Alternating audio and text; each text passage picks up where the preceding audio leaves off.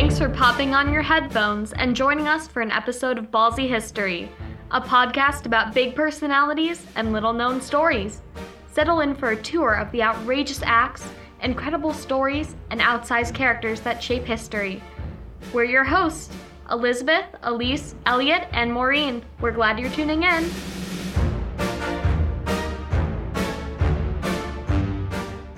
Today on our show, we'll learn about America's first black female vice presidential candidate, running on a platform of peace and prosperity.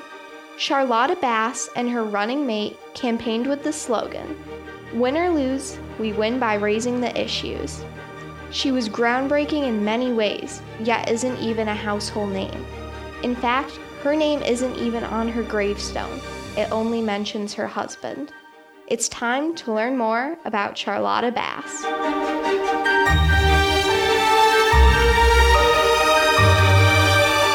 Charlotta was a staunch advocate for civil liberties, women's rights, and immigration.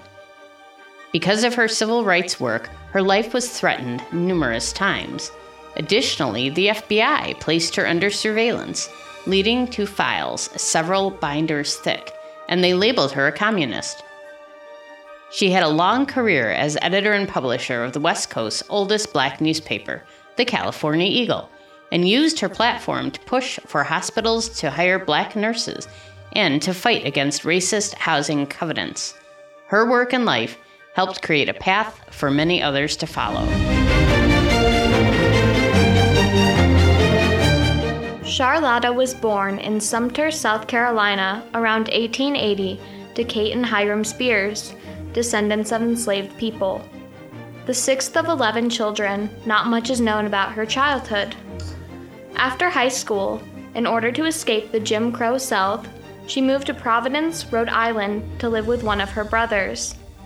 This is where she had her first brush with the news biz, landing a job selling ads for the Providence Watchman, a black owned newspaper. She enrolled at Pembroke, the women's college that is now part of Brown University, but because of health issues, she decided to cross the country and headed to Los Angeles with its promise of a better life. Charlotta began working for $5 a week at the California Eagle an African American newspaper that was published from 1879 to 1964. John James Neimore established the paper in Los Angeles as the California Owl in 1879 to ease black settlers' transition to the West, providing housing notices, job postings, and other information essential to surviving in a new city. The paper's office was on Central Avenue, a neighborhood full of churches, clubs, and black owned businesses, the home of the West Coast jazz scene, and the Eagle chronicled it all. When Neimore became ill, he asked Charlotta to run the paper after his death. Who had ever heard of a woman running a newspaper? Bass wrote in her autobiography. It was the talk of the town. As it turned out, this black founded newspaper was owned by a white man who offered his support only if Charlotta would become his sweetheart. She told him, Get out, you dirty dog, and borrowed $50 from a local junkman to purchase the deed. Bass became the owner, editor, and publisher, using the newspaper to advance a range of social justice causes for 40 years. She hired an experienced editor, formerly of the Topeka Plain Dealer. The man, J.B. Bass, would become her husband in 1914. They grew the Eagle into the largest circulation black newspaper on the West Coast, and, after her husband's death in 1934, she would run the paper solely for roughly two decades more. In the pages of the Eagle, Bass denounced the Hollywood production of The Birth of a Nation, 1915, which glorified the Ku Klux Klan and, in the 1930s, endorsed a campaign known as Don't Spend Where You Can't Work, urging readers to boycott stores that refused to hire black employees and fought against racist housing covenants. She often reported on racial injustices and police brutality, with front page headlines like Trigger Happy Cop Freed After Slaying Youth. More than once, her views made her a target.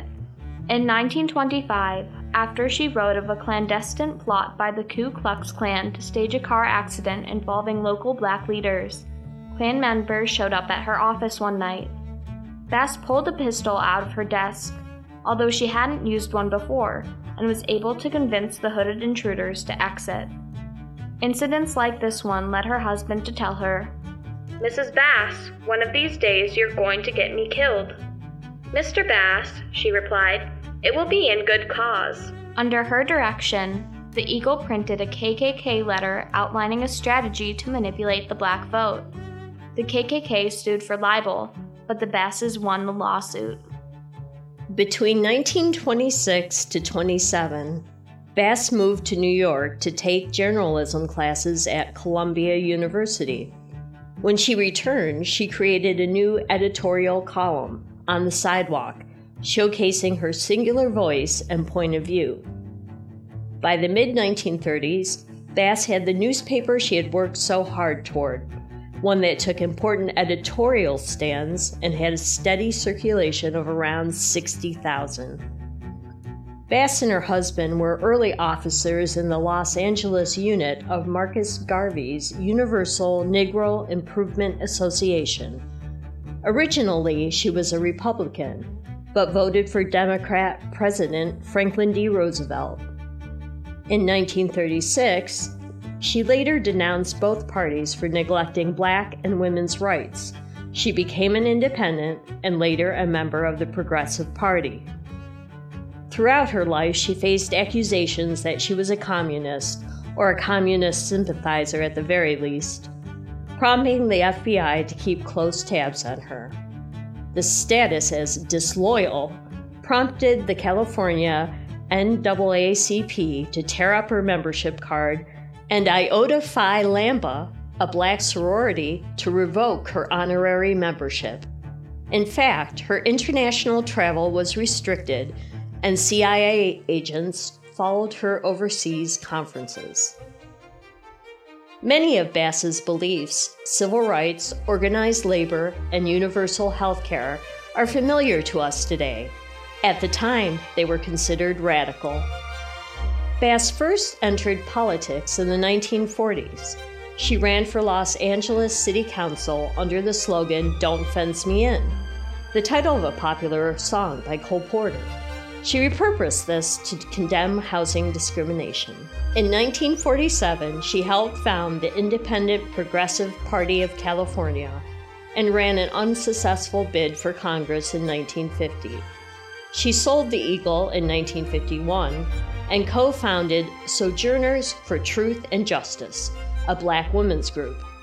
They were inspired by the intersectional activism of Sojourner Truth a century before and acted as a black women's human rights organization during the height of the Cold War's McCarthyism. The group mobilized against post war American racism, wrote critiques of U.S. foreign policy during the Cold War, and sought to expose human rights violations against African Americans before the newly formed United Nations. They proclaimed, In the spirit of Harriet Tubman and Sojourner Truth, we demand the death of Jim Crow.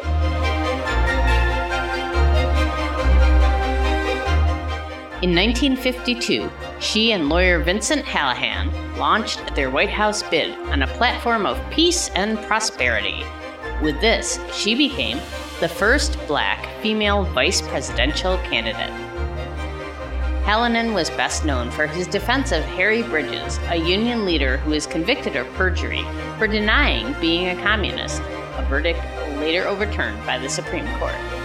During the trial, Hallinan was sentenced to six months in jail for contempt of court, and he was still there when the 1952 campaign began, so Bass campaigned alone until he was released. Her platform called for civil rights, women's rights, ending the Korean War, and peace with the Soviet Union. Bass's slogan was Win or lose, we win by raising the issues. She was endorsed by Paul Robeson, W.E.B. Du Bois, and Ada B. Jackson during her run. Although they did not win, she made history. Eventually, she retired to what was then a black resort town, Lake Elsinore, where she turned her garage into a community reading room and voter registration site.